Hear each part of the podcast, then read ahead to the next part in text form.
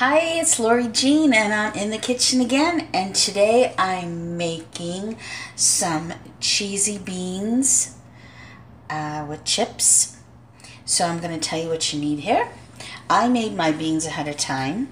And if you want to do that, I just um, use pinto beans. I think these beans and chips that I'm making are better with pinto beans.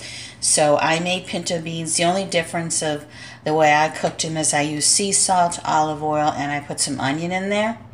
So I used about a cup of the beans and um, I'll just give you kind of quick as to how I made it in case you don't understand you don't like reading directions like me I hate doing that but I took a cup of the beans and I put it in some water just kind of covered it maybe an inch above and I boiled it and once the water started boiling, I turned it off, covered it, and removed it from the burner and let it sit there an hour. I'm not one of these pre-soakers. And then after that, I rinsed the beans, you know, with a strainer, rinsed the pan out, put them back in the pan, covered them about another inch above, maybe more than that, and just cooked them on like on my stove too. So yours probably a little bit higher than low, but just so it was bubbling a little bit. But my stove, once it gets warm, it'll really start bubbling like crazy. So I had to kind of watch it. But it only took about 30 minutes. So I put it on 30 minutes and kept going back and forth. And then, actually, I think after 30 minutes, I cooked it for about another 10. But you can tell just by tasting it, it'll kind of melt in your mouth. It'll be nice and soft. And um, then, of course, you take like a strainer, like one of those scoops that you take corn, like let's say, hopefully you're not eating canned corn anymore. But, you know, you stick it in, let's say we watched our mom stick it in our canned corn and take the can out the corn out. Well, you use one of those and just put it in like a Tupperware container. So now I have my beans. So um, you can pause this if you need to, you know, figure out how you're going to get beans, but just make sure they're natural, please. And then I have a block of cheddar cheese here. It's the block of cheese that I told you about at the beginning of the show that I have in my apartment. No additives. I have some lime. I have about a quarter of a lime left here, plus another lime I just bought at the store. I have an avocado because we're going to do some avocado and lime dip, and you are going to love this. I have organic cilantro here. You can get regular cilantro, but this was only 20 cents more for organic. I have um, some really cool sour cream. Um, it's one of the few sour creams I can eat because most of them have all those guar gums and carrageenan gums and you know you search them up and they tell you they're like toxic and uh, carcinogens is the new name i'm sure you've seen a lot of the xanthan gum and stuff and i'm like oh my god i've been eating this all along you know and so it's really hard for me to find things because i'm i know they say the fda says it's safe but I try to stay away from everything, and that's why I feel so much better. So I'm trying to make things simple for myself, and I'm sharing this with you. My chips, I won't tell you the name, but I'm so psyched. They're actually a name you would never guess, and there's nothing bad in there for you. It's not organic, but let me tell you, it makes you feel like you're cheating up a storm, and they're so good. As far as like kind of doing a um, fast food thing. It makes you feel like that. Like, wow, this is kind of cool. It made me feel a little bit like a kid because I don't really miss fast food, but I thought I want to do something different. So, and it made me feel different, childishly different. So, when you search on those shelves, keep in mind some of those names, believe it or not, they're not bad. Uh, let's see, is there anything else? Of course, my olive oil. I always have olive oil here. So, let's see if I can get started without forgetting anything.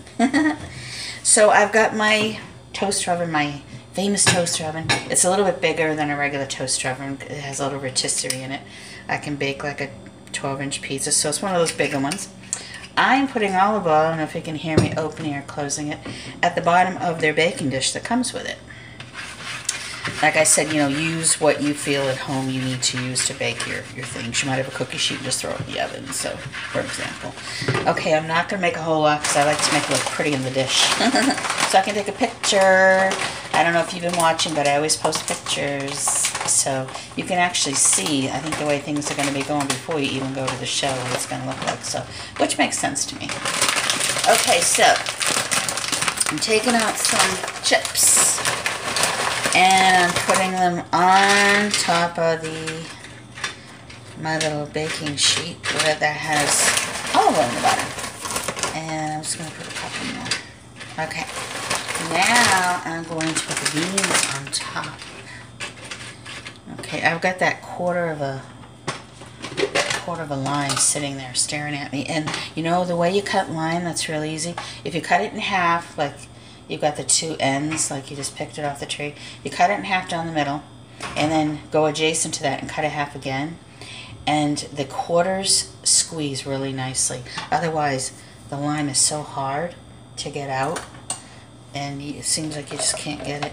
So I have a nice spoon here. I'm spooning the, the beans. They look so good.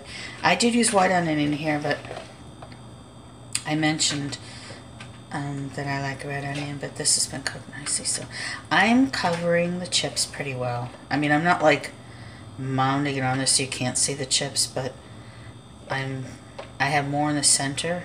You can't see hardly any of the chip in the center. And then I kind of went a little bit less on the edges so you can see the, the edge of each chip so you're not overdoing it because you don't want to put a whole lot on there then you go to pick up a chip and you know it's all goopy and heavy and everything falls off so if you put the heavy stuff in the center not real crazy it's probably two layers of beans mostly in the center in a circle then you got a couple layers like going out maybe about I have probably about six and a half inches wide by about five inches of chips. And I don't have them completely on top of one another. They're all hitting each other adjacent. Oh, you'll see in the picture, actually. So, um, yeah, so the beans are just kind of, you know, drizzled along the edges. So, and now I've got the cheese. I don't use a cheese cutter. If you've been listening to my show, you'll know by now. I just have this cool knife. It's really, has no serrated to it. And um, it's nice and long, not real long to cut a turkey or anything, but long enough certainly to cut a piece of cheese. And it just slides right through. So I'm going to start taking the cheese and um, I do, this is a good thing too, how thick of the cheese. This looks like about a, a 16th to an inch to an eighth of an inch. Um, which means you can't see through. You, you can kind of see the knife going through a little bit. That's probably like a 32nd of an inch. but I like to do it not real thick. So you can almost see the edge of the cheese shining through the knife. Even if it's just little pieces you're getting, don't worry about that. And if some are a little thicker, don't worry about that. The main thing is just to make sure that you have a nice coverage of cheese. And like I said, you don't have to have a block of cheese. Some people like to go out and buy it shredded. But I'm kind of trying to do it where I go to the store and I do one stop and I don't have to keep figuring out what I need and don't need in the fridge. I already have my cheeses in here. Great. I already have my olive oil. I have my spices, you know. And um, I'm going to be adding more spices to my rack as it goes on sale. Um, like I said, I just last month I got rosemary. This month I got um, thyme, and I'm looking at um, tarragon and sage. I'm just kind of dancing around on that. I've been watching. I watch a lot of cooking shows, and I've been kind of dancing around with those two spices. I'm really picky. I'm not really a spice person. So what I've been doing. Let me just go back to the cheese. You'll see in the photo too, probably after it's melted, but. So I want to give you an idea. I have pretty much, like I put it, the pieces next to one another. So, I mean, you can see that they're basically touching or slightly overlapping. So I like to try to cover, not crazily covered so that, you know, let's pretend it needs to breathe a little bit. And I don't like my edges sticking out with no cheese on it. Those little edges I said that you want them to show. I like to just put, even if it's just little tiny pieces on the edge, you know. So, you know, when you pick up a, a cheesy chip and there's no cheese on it because it's been on all the other chips. I hate that. That's like a pet peeve. So I'm going to put like tiny little pieces on the edge of the chips that get forgotten. Even if you just have a little bit of the cheese there, you know, and you're dipping it into sour cream, then you feel happy that you're not being neglected on that one chip. See, I see a chip sitting here. It's the one that's kind of, it's turned over. I look upside down the way it's sitting and I just took care of that one. So I think I have enough here. I've covered the chips. Now, oh, you know what I usually do? Ah, I usually put lime on the beans before I do this, so mine aren't going to taste as good as yours. So hopefully you're listening to this before you make it.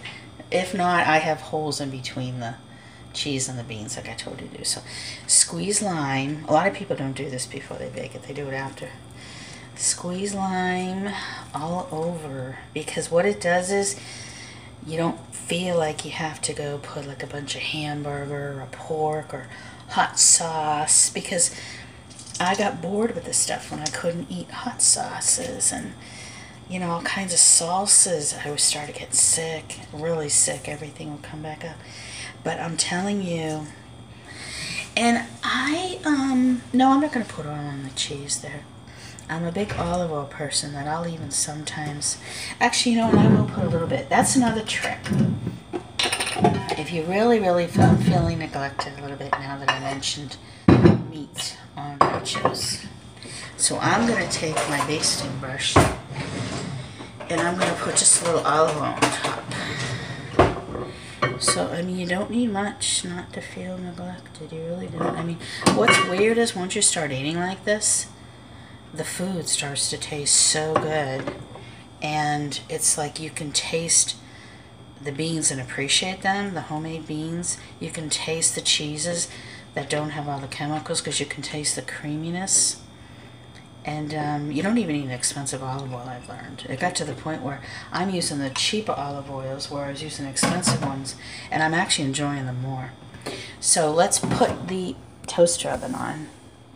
Uh, 375. I don't go higher than that on mine. I don't know if you have a problem with yours at home that you need to keep it higher because 375 doesn't seem high enough. 400 degrees I tried, but it burns my chips. Most people can do that for 10 minutes or so. So I'm going to do 375 and I'm heating up my toaster oven. While I'm heating up the toaster oven, I'm going to show you how to make guacamole and lime uh, dip. It's, oh my god, it's so good. So I have about, um, it's not an extra large avocado. I'd say medium. They call it large in the store sometimes, but it definitely doesn't look large. So it's about a medium. And I don't like measure things anyway, so please don't feel bad like, please don't feel bad like, gee, how, you know, am I going to put the appropriate amount of something, you know? I mean, lime, like if you, if you get squeamish to lime, like I only used a quarter of, uh, well, you'll see the size of the chips, but I only used a quarter of a lime for the, for the nachos. And I'll start out with a quarter of the lime for one avocado as well. Because most people, like when you see them make things, they'll say, oh, I just squeeze some of this in there. And you watch them squeeze it in. And people worry, especially if they're not crazy about that taste, but they want to open to it. God, how much should I put in, you know? So to be safe, just, you know, cut little corners of your pieces of produce and fruit and things and start out small you know, taste as you go along. So I am pitting the olive. I'm showing you how to pit an olive. I'm putting the olive into a bowl. This is really easy to make. I mean, it takes like two minutes. And by that time, I will be putting the, I'm going to put the nachos in. The nachos take like barely five minutes. Okay, so I've got all the avocado into a bowl. And I'm going to check the, the oven again. Because I'm just about ready to add my organic cilantro. I'm putting it in the middle tray because my chips burn. I mentioned that before on the bottom one. Okay, so it's on about seven or eight minutes. Probably won't take that long. So I'm going to finish this cilantro concoction to go into the avocado. So I'm not really good at, gee, what, how do I prepare cilantro? So I take like the leaves at the end and I just pull them off. I run it under cool water. And I just squeeze them real tight. And I have a little plate here I use for cutting. So, and then I just start chopping it back and forth, making it small, not like baby tiny, you know, but certainly small enough. Okay, doing that. All I'm doing that, I'm watching those nachos, waiting for this to see that cheese melt. And, um, I mean, I know I'm giving you temperatures and some kind of time gauge, but it's basically when the cheese starts bubbling, you know, you don't want thick pieces of cheese. That's why you try to make sure you cut it consistently and not too thick. That way your chips don't burn by the time the cheese is melted. That's another tip there. Mm-hmm. so that's why I like I like to see the knife go through. And I mean you don't want really thin slices either. So if you see the knife go through, be generous and spread it about and definitely let them overlap. Okay, so I'm pretty much done cutting up this cilantro. Like I only took a handful of cilantro, a small handful. I don't have a big hand. So if I were going to measure, I would say there's about two tablespoons of cilantro. And I'm putting into the avocado. And sometimes you might want more or less. Make sure you taste it first. I, I personally like it, but you don't want to overtake the flavor of the uh, the avocado. Okay, so I'm cutting my lime in half. And then in fours, like I mentioned to you. Oh, actually, no, that's good. Okay, now I'm going to squeeze the fourth on the avocado. I'm going to stop at squeezing it halfway through for the avocado because it's not like a, a huge one. Now I'm going to take a fork. I'm not kidding you. This is how easy it is. And I know it doesn't sound like it'll taste good. It's off the wall delicious. And I'm going to mash it up. And it's a beautiful green color. And believe it or not, this is the, the dip. This is the dip. The green leaves and the green avocado look absolutely breathtaking. And like I'll eat two servings of this, one like medium avocado. So I mean this is good for two people.